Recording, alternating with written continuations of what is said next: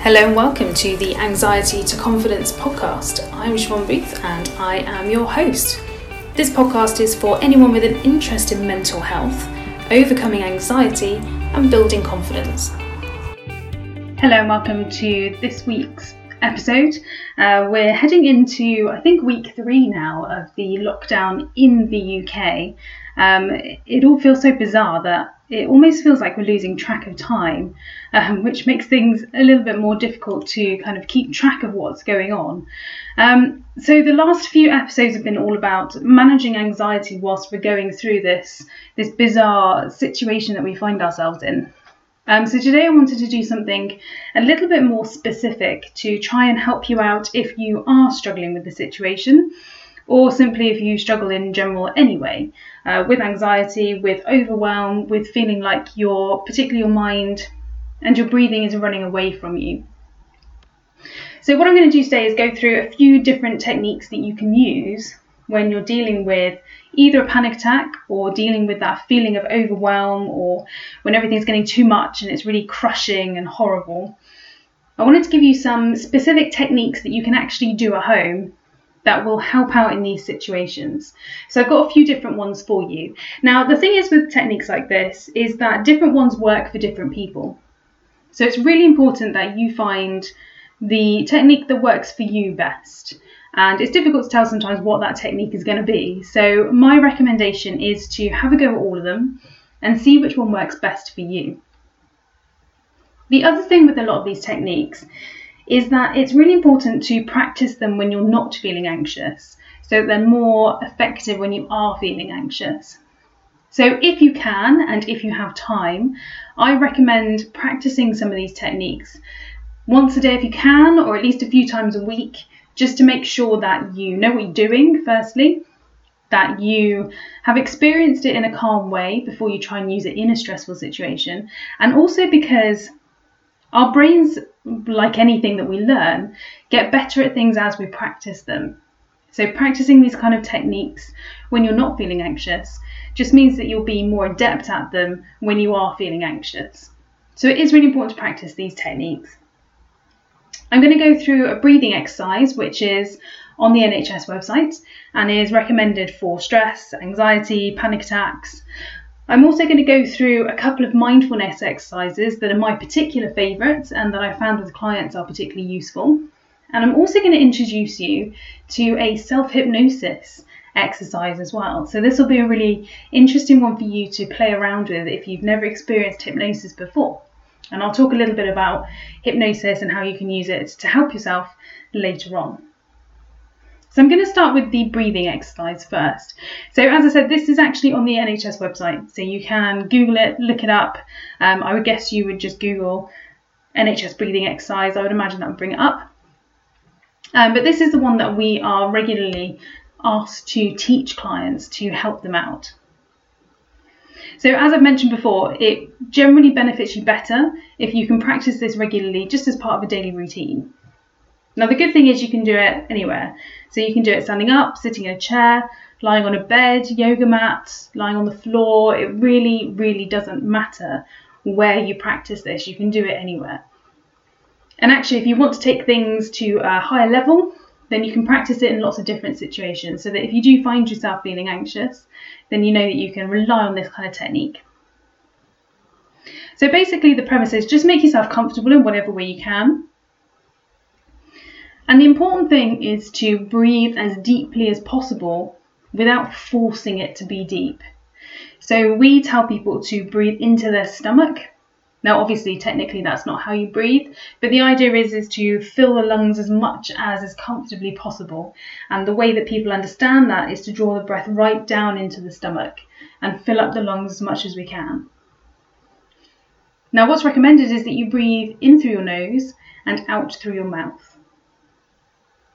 So the easiest way to make sure that you're breathing in a nice, calm, steady pattern is to count steadily from 1 to 5. 1 to 5 as you breathe in, and 1 to 5 as you breathe out. Now, as I mentioned at the start, everyone is different, so it might be that 5 is a bit uncomfortable for you. So experiment a little bit with what number is good for you, basically. If you're a very fit person, you might find you can go beyond 5. If you're somebody that has a smaller lung capacity, then you might find that 3 or 4 is absolutely fine. That's either is fine. The important thing is without pausing or holding your breath, just to breathe in for the whatever number is comfortable for you and breathe out for the same number. Now, what's recommended is that you do this slow, deep, counting breathing for about 3 to 5 minutes. And when you're practicing this at home, the easiest thing that I find is to set a little timer on my phone. So you can start with 1 minute if you'd like, if 3 minutes sounds like a bit of a daunting task. But you can set a timer on your phone, and just for that time, make sure you're breathing in slowly and breathing out slowly. These breathing techniques are really, really good for things like panic attacks and stress and anxiety, because one of the symptoms of stress, anxiety and panic is that our breathing becomes really shallow. So this deep breathing really combats and makes you feel so much better, makes you make sure that you're getting enough oxygen and air into your body. So that's the first one. That's the NHS breathing exercise that I would strongly recommend. A couple of mindfulness exercises that I really love to do, actually. Very similar sort of premise, really. It's all about calming the breathing. It's all about distracting the mind. It's all about making sure that your mind and your body isn't running away with you. So my first mindfulness exercise is to imagine that there is a balloon in your stomach. And as you breathe in, you're inflating the balloon. And as you breathe out, you're deflating the balloon. And the challenge becomes inflating and deflating the balloon as slowly as you possibly can. And it's very similar to the breathing exercise, but it just makes you focus on the actual breathing itself rather than counting. So the way to make this even more mindful is to think about what it feels like as you're breathing in, what it feels like as you're breathing out. And if you need to occupy your mind a little more, you can get a bit playful. You can imagine different colours that blue might be. The important thing with stuff like this is that you make it very much your own, so it's whatever suits you. So I personally prefer this for myself over the counting, because I think it's easy to get caught up in having to count to a certain amount. I prefer to just listen to the body and breathe slowly depending on what's comfortable for me. Another great mindfulness exercise, which can really, really help. Some people call this a grounding exercise. The concept of grounding isn't really that rooted in science, so I couldn't really tell you whether or not there's any basis for that. But it's a really useful exercise, again, to draw your attention away from all of the panic, all of the thoughts, and to bring it into the here and now. So it's a really simple exercise. You simply go through each of your senses in turn. Now, this is a particular one that I love doing when I'm outside. So in the UK at the moment, we are allowed outside once a day for exercise. So if you're going out for a walk, going out for a run or a bicycle ride or whatever you do in order to get outside and exercise, this is a fantastic mindfulness exercise to do when you're out and about. So go through each of the senses. Start with, what can you see? What can you smell? What can you hear? What can you feel or touch? And what can you taste? And just by going through each of the senses in turn and considering what you can see around you, it really brings you into the here and now. And that's kind of the essence of mindfulness, really, is to be in the here and now. But mindfulness, of course, works as well to calm your mind, calm your breathing, calm everything down. So that's a really nice exercise to do. And it has the added benefit as well, especially if you do it outside, of giving you an opportunity to notice lots of things that you've not noticed before, which is a really, really nice thing to do. Particularly if you are lucky enough to have access to a woods or something like that. But even in your garden, or even looking out of a window, you can still do this exercise. Now, my final tip and exercise for you to have a go at is self-hypnosis. So I haven't really talked on my podcast much about self-hypnosis, but it's a really cool opportunity to calm yourself and learn how to calm yourself without having to have somebody else talk you through the process. Now, a lot of people find that it's easier when somebody talks them through the process, and that's absolutely fine, but you can achieve kind of a version of it yourself at home. Now, the type of hypnosis that I particularly like to use is also called applied relaxation by some people. It's progressive muscle relaxation, which sounds really complicated, but it's really not. It's really, really simple. Now, when I'm working with a client and when I'm talking them through progressive muscle relaxation, we pretty much literally go from head to toe, consciously relaxing all of the muscles in the body.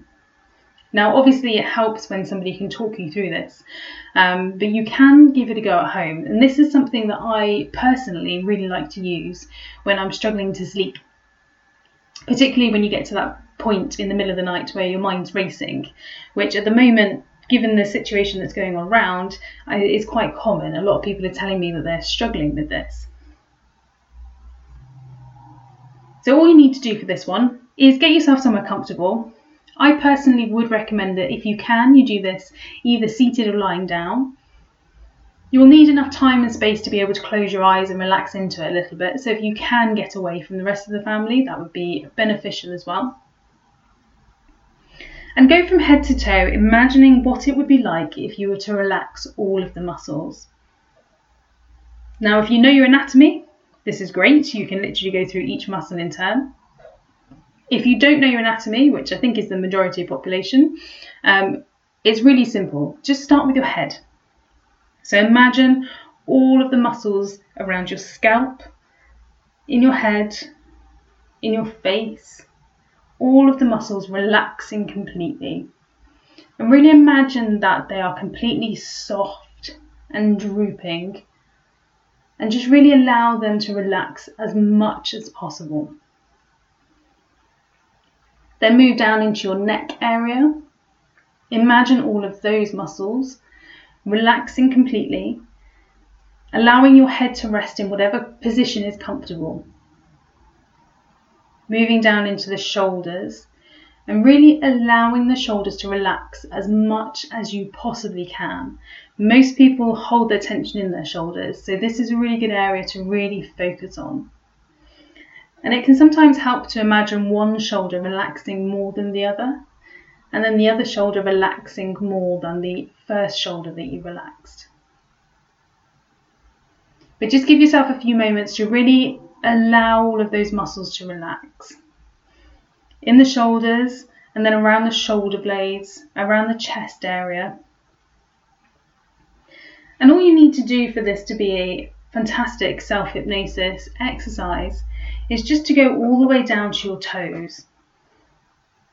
So go through each section of your body in turn, in whatever way makes sense to you, allowing all of those different muscles to relax as much as you possibly can. And then getting down to your toes, even allowing your toes to relax. You'll be surprised how many people hold tension in their toes. So just make sure you allow even your toes to relax completely. Once you've gone through this whole process, you can then consider your entire body. And one of the things that we like to do with clients is get them to imagine what it would be like if their whole body was to relax twice as much again. And really focus on getting as much relaxation into each of those muscles as you possibly can. Now, it's entirely up to you how long you want to spend doing this. I would recommend around 10 minutes to give yourself time to go through the whole body. But it's entirely up to you. Again, if that seems like a large amount of time, then try a small amount of time first and see how you get on. The important thing about all of this is that you explore it and you find a way to make it work for you. So that's a fantastic way of experiencing self-hypnosis, self-relaxation, and learning a skill, because what we're trying to do here is teach you a skill, which is to learn how to relax yourself, so that whenever you need to relax yourself, you have the ability to do it. And that's the key point here.